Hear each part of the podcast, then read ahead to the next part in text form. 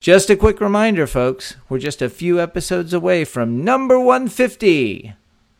Our sesquicentennial episode. Sesquicentennial! That might be a bit much. That might be a bit much. Is that too much? Is that too much? It's too much. Uh, so, a happy American Independence Day to you. Go out and celebrate. Enjoy the podcast. Share it with friends. Uh, and if you have great memories of the sesquicentennial celebration from the 80s, make sure to drop us a line on one of our social channels, like Facebook or Twitter. Tell us your memories of the sesquicentennial celebration in Texas from 1986 when uh, we as Texans celebrate our 150th year of becoming a state in this great union of states. Also, we have a t shirt. Um, proceeds from this shirt, uh, specially designed for our 150th anniversary to uh, recall the designs of the official Texas Sesquicentennial logo. A portion of these proceeds will go towards uh, flood relief. And as a fun treat, um, we are also putting up some special printable versions of that logo that's on the shirt that we would like. Um, if you're interested and you want to celebrate Texas and the podcast, take one of those printouts, uh, take it to one of the places that we've talked about on the show. If you're going to be at the Alamo this week or this summer, uh, you're going to be at some other, going to go to the Battleship Texas, going to go to San Jacinto, take a selfie with our logo and uh, send it to us, and we'll talk about it. We'll feature it, or we retweet it, all that stuff. Let's celebrate Texas and let's celebrate our show. All right. And without further ado, here's the show you know, I don't know. I don't have any personal, fun personal stories to tell about Roy Orbison. Sorry. Howdy, you're listening to Come and Take It, a talk show about Texas by Texans, where three friends born and raised in the Lone Star State share our views on the history, culture, and just what it means to be Texan. I'm Mike Zolkowski. I'm Sean McIver. And I'm Scott Elfstrom. He was known as the Big O, a shy boy from West Texas oil fields who became one of the most successful and admired pop stars of the 1950s and 60s. His distinctive look and haunting voice made him an icon and led to an unlikely career revival in 1988, cut short by his untimely death. This week we talk about legendary Texas singer Roy Orbison. But first, what's your favorite Texan catchphrase or slogan? Well, I'll I'll just throw it out there. I mean, it's it's easy. It's everywhere, and it's probably the thing we're most famous for. Don't mess with Texas. Sorry, don't, don't mess with Texas. Don't throw your trash in the road, please. Right. It'll make Stevie Ray Vaughan cry. I, am going to go with Texas. It's a whole other country. Because it was a whole other country. It was at one time. Mm-hmm. Um, I'm going to go um, with, well, it's pretty obvious. Um, I'm going to say, come and take it because it's the name of our show and it kind of embodies the the whole idea of hey we're texas we are what we are. So. Come and take it! Come and take it. Roy orbison was born in the north texas town of vernon on april 23, 1936 his father orby was an oil field worker. His mother nadine was a nurse but they both often found themselves unemployed in the harsh times of the depression the family moved, often looking for work, living in Fort Worth for a few years, before finally settling down in the booming far west Texas town of Wink, where his dad found work in the oil fields. Roy was a shy, reserved boy who wore thick glasses, but one thing was evident from a very young age he was a musical prodigy. On Roy's sixth birthday, Orby gave him a guitar, and Roy later said, quote, I was finished, you know, for anything else. He learned to play by ear, listening to songs on the radio from Hank Williams, Lefty Frizzell, and Jimmie Rodgers, and from watching traveling performers like Ernest Tubb or local Tejano and blues performers. Life in Wink was hard, a life that he later described as, quote, football, oil fields, oil, grease, and sand. But he made the most of his time. He formed a band in high school called the Wink Westerners, playing country standards and big band arrangements. They performed at local bars as well as on a nearby radio station in the town of Kermit. After graduating from high school, Orbison spent a year at North Texas State College in Denton before returning to Wink and rejoining the Westerners. They moved to nearby Odessa and they changed their name to the Teen Kings, playing at high school dances and honky tonks. In 1955, he met Johnny Cash, who was performing at a radio show where the Teen Kings were also on the bill. Cash liked Orbison's sound, and he encouraged him to call Sun Records owner Sam Phillips, who curtly rejected Orbison, saying, quote, Johnny Cash doesn't run my record company. Orbison wasn't discouraged, though, and he sent Phillips a record of a song he'd heard back in Denton at a fraternity party called Ooby Dooby. He'd recorded this at an Odessa studio. Phillips was impressed, and he offered the Teen Kings a contract. Orbison and the band moved to Memphis, where they re-recorded Ooby Dooby, which became a modest hit on the Hot 100, hitting 59. The band went on tour with Sun Records label mates Johnny Horton, Carl Perkins, and Johnny Cash, crisscrossing the country in support of their one hit. After a while, the road and questions over money got to the group, and they split up. Orbison stayed in Memphis. He lived with Phillips for a while, learned how to work in a recording studio, and honed his songwriting skills. He also became friends with Sun Records' biggest star, Elvis Presley. A song Orbison wrote for his young wife Claudette was sold to the Everly Brothers, and this earned him enough money to buy a car. He felt stifled at Sun Records, though, and eventually stopped recording for the label. Orbison returned to Texas to play festivals and bars. He quit performing entirely for a few months in 1958, and he was in dire straits. He was barely making enough money to support his wife and young child. Later that year, Orbison got a job with the Nashville songwriting firm Acuff Rose and was encouraged by company president Wesley Rose, who saw potential in the young singer. Orbison also tried to sell his own recordings of songs by other writers to local labels. Fellow songwriter and friend Boudleaux Bryant later said Orbison was a timid, shy kid who seemed to be rather befuddled by the whole music scene. I remember the way he sang then, softly, prettily, but almost bashfully, as if someone might be disturbed by his efforts and reprimand him. Despite the support of friends like Johnny Cash, Elvis Presley, and Chet Atkins, Orbison still struggled to find a recording deal of his own, being rejected by several labels. Finally, in 1959, Rose introduced Orbison to Monument Records producer Fred Foster, who brought Orbison into the studio with Nashville's famed A-Team studio musicians. Foster's production and state-of-the-art studio style gave Orbison a polished professional sound that he'd liked before. It allowed the young musician free rein to stretch himself stylistically, exploring unconventional song structures and novel arrangements, including elements such as string sections. The result was Uptown, a modest hit in 1960, which reached 79 on the Billboard charts. The stage was set for Orbison to become an unlikely pop music idol. The first wave of rock and roll stars, many of them Orbison's friends and colleagues, were no longer around. Elvis was in the army, Buddy Holly was dead, Jerry Lee Lewis's career was over due to scandal, and Chuck Berry was in jail. Teen idol crooners and generic doo-wop bands dominated the airwaves when Orbison's next single debuted. Backed by the Anita Kerr singers, Orbison sang a haunting and plaintive falsetto that perfectly captured the feeling of unrequited love and loss. Only the Lonely quickly shot up the Billboard charts, hitting number two in the US and number one in the UK. Blue Angel, I'm Hurtin', and I Can't Stop Loving You followed, and in 1961, he hit number one in the United States with Running Scared. It's a complex and emotionally vulnerable ballad where he abandoned his falsetto and simply hit an astonishing high natural A. The equally plaintive Crying hit number two, and Dream Baby hit number four in 1962. Roy Orbison was a star. Orbison was a star unlike any other at the time. He wasn't a photogenic teen idol. Always concerned about his looks, Orbison had been dyeing his hair jet black since he was in his teens. Like most of his family, he had extremely poor vision and wore thick glasses. In 1962, he left those glasses on an airplane before a concert and had to wear his prescription Wayfarer sunglasses on stage. He found that he preferred them to block out the stage lights, and from that point on was rarely seen without them. The persona he adopted on stage and to the media was a dark, black clad, brooding style that matched his enigmatic music. Personally, he was friendly and funny, but on stage, his poor vision, focus on his music, and sometimes crippling stage fright generally meant he was stationary and unanimated in concert. Years later, Orbison said, quote, I wasn't trying to be weird, you know. I didn't have a manager who told me how to dress or how to present myself or anything but the image developed of a man of mystery and a quiet man in black, somewhat of a recluse, although I never was really. Through the next few years, the hits just kept coming.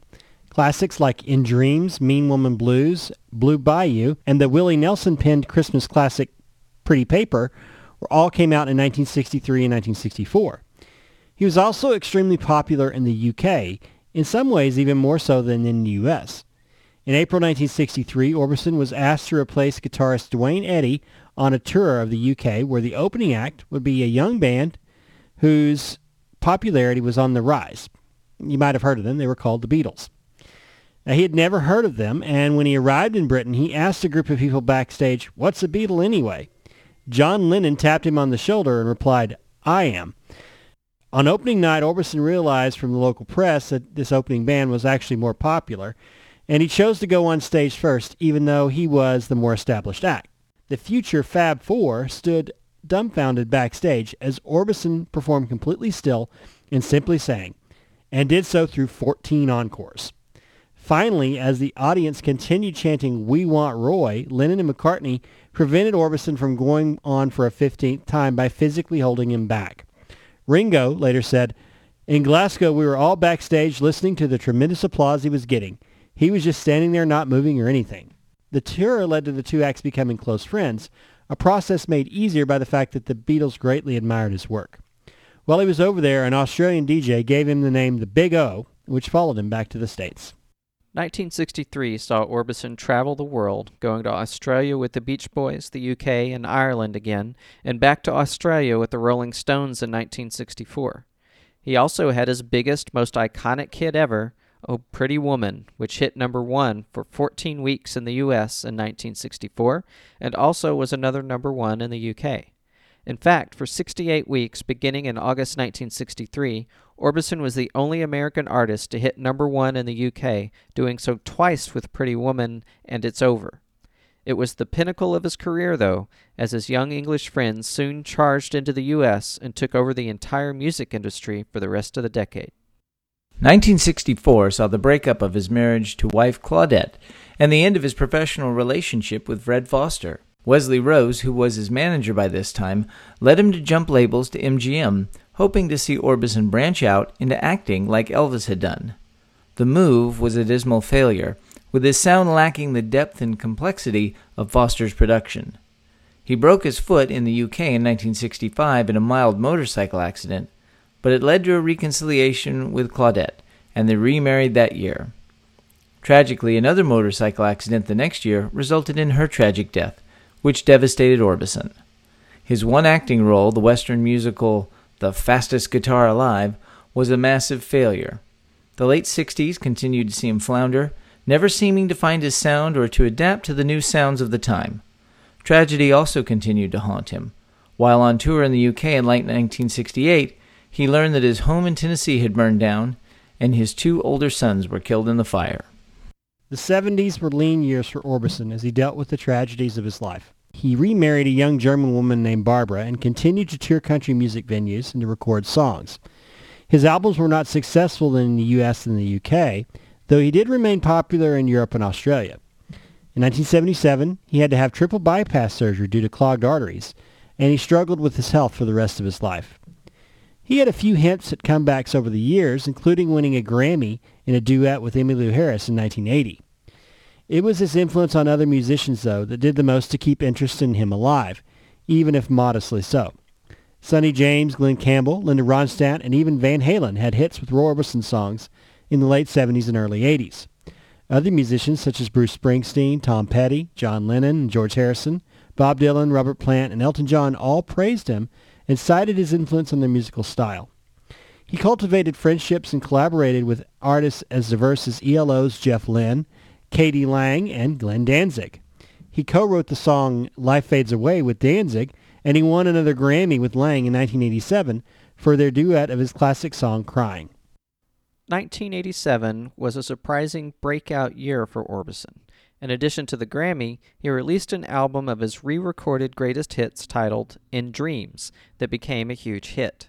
He was inducted that year into the Nashville Songwriters Hall of Fame and the Rock and Roll Hall of Fame by his friend Bruce Springsteen, who cited Orbison's influence on his own career by saying, I wanted a record with words like Bob Dylan that sounded like Phil Spector, But most of all, I wanted to sing like Roy Orbison.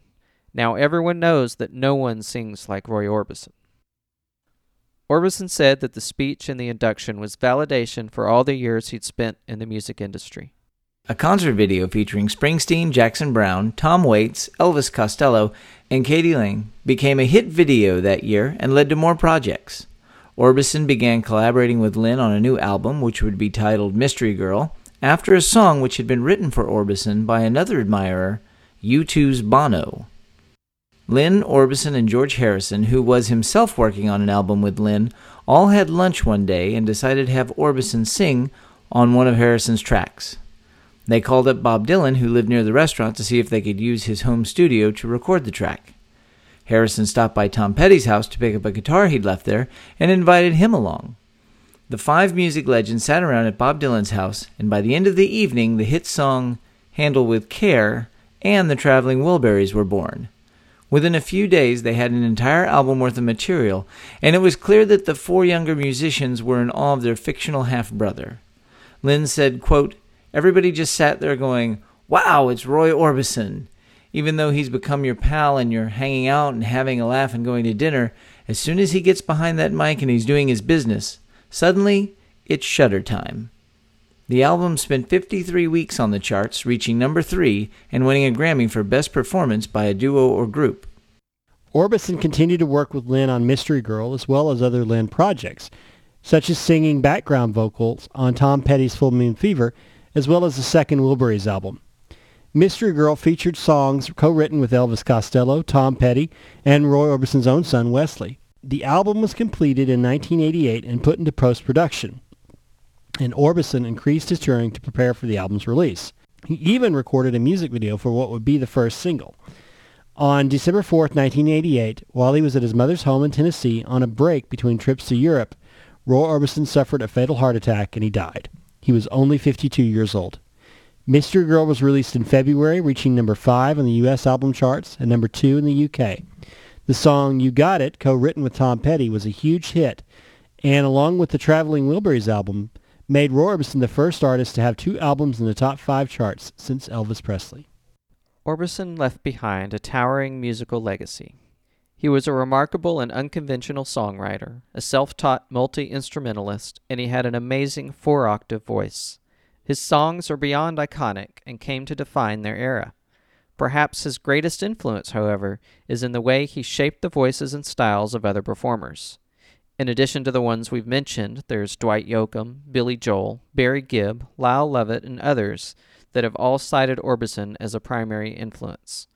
Bob Dylan perhaps said it best when he said there was nothing like him on radio in the 1960s. Quote, With Roy, you didn't know if you were listening to mariachi or opera. He kept you on your toes. With him, it was all about fat and blood. He sounded like he was singing from an Olympian mountaintop. After Ooby Dooby, he was now singing his compositions in three or four octaves that made you want to drive your car over a cliff. He sang like a professional criminal. His voice could jar a corpse, always leave you muttering to yourself something like, Man, I don't believe it. He will be missed. So Roy Orbison as a uh, is a great character from Texas history, uh, from Texas culture, and uh, the reason why I want to talk about him is actually I have a personal connection with Roy. My great aunt Kat uh, went to high school with Roy, uh, graduated with him. Um, he grew up in Wink, as we're same place that my dad did. And uh, my dad uh, talked to him this weekend. He gave me some some good Roy stories. Um, he said his uncle, who was in school with him, said that Kat's uh, husband said that Roy was not a uh, was kind of picked on in school because he had those thick glasses. He couldn't play football, so the other kids called him sissy. But he was very popular once he started performing music, and especially when he started showing up on local television. Um, he had a he would appear on the uh, Friday afternoon uh, you know local music show, uh, and they would they would advertise for whatever it is the local furniture store in Odessa, um, and uh, so that that was a really neat story about uh, Roy Orbison. You know, the, and Dad said when he was a sophomore in high school, uh, Roy came back for homecoming. And showed up and drove driving a great big Cadillac and got out with his sunglasses on and signed autographs and watched the football game. So, so that was a pretty big thrill. And then the last Orbison story I've got actually is uh, Roy's much younger brother, Sammy, uh, used to beat up my dad and uh, take candy from him until my grandmother, who ran the school store, uh, yelled at him and told him she'd uh, she called his brother on him and sick him on him to stop him from beating up her boy. Hmm. Well, you know, and that's the funny thing with with it. Almost feels like a a, a movie or a TV episode mm-hmm. or something of, you know, the oft picked on, you know, small guy picks up that guitar and becomes an international superstar, and then rubs their stupid faces in it.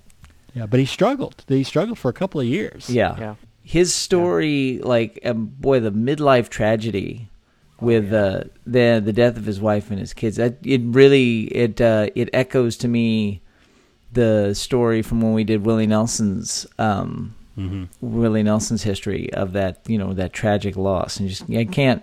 It's just a, a really a painful thing to see, and you just you hate to see that in a in a story.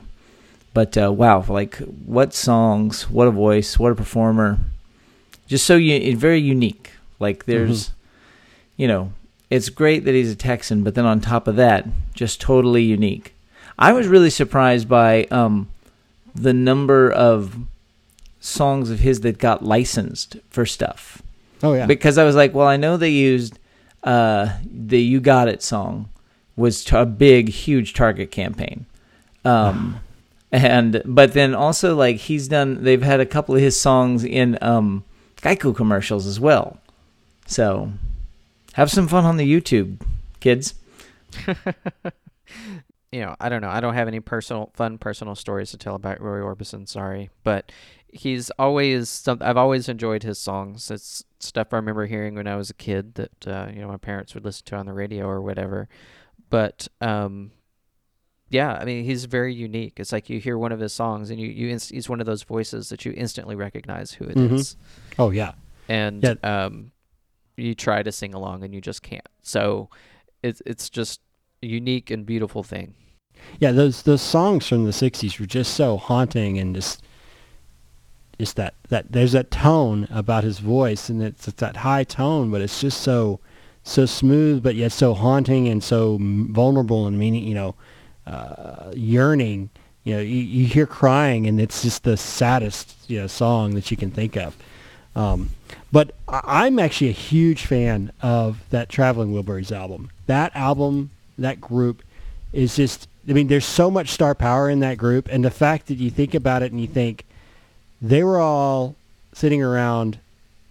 Yeah, like like like Jeff Lynne said, they're sitting around in, in awe of Roy Orbison, and you've got Bob Dylan, George Harrison, and Tom Petty in there, and they're like, Roy Orbison's the the star here. Uh, but you know, he he does his his voice really does captivate those songs. So got to got to hand it to Jeff Lynne too, because you think about it, you've got Jeff Lynne, who's producing this this album, Tom Petty's Full Moon Fever, George Harrison's Cloud Nine. I think he did Bob Dylan's next album, and then the ELO's albums at the same time. So, gotta love it. Well, that's that's that's sort of the way it goes. Is there's these these great artists, and then they sort of have a they have a bit of a lull, and then they, you know, right at the end, end of their days, they seem to come roaring back with some amazing work and uh, yeah. become very culturally relevant. So yeah, and it's it's a shame that he did he passed away right in the middle of that, you know. Well, he was just fifty resurgence. Yeah, he was so young. He would be eighty this year. So, but he, yeah, he just it just I remember when hearing Roy Orbison had died. That was you know I was in junior high, and I I do remember that. Just to put it into perspective, Tom Cruise is 53 right now. Yeah. He, he's about to turn 54. His birthday is coming up. Yes, he was not an old man. that wraps things up for today. You can find notes and links from today's show at brainstable.com. We'd love to hear from you, so like and share us on Facebook, follow the show on Twitter at Texas Podcast, or go to brainstable.com and leave some feedback. You can find our show and many other great history podcasts at historypodcasters.com. Why not follow us individually too? I'm on Twitter at Mr. Java. I'm Max Sean with two N's. And I'm Scotticus. You know you love this show. You know you love sad Roy Orbison songs. So get out there, tell your friends, and leave a review on iTunes because that really helps us out to find new listeners just like you. Twist their arm, make them subscribe, people. And if you'd like to support the show financially, please visit patreon.com slash Texas Podcast, where you too can become a come and take it Texas Ranger. We hope you'll join us next time, and remember that even if you aren't from Texas, Texas wants you anyway.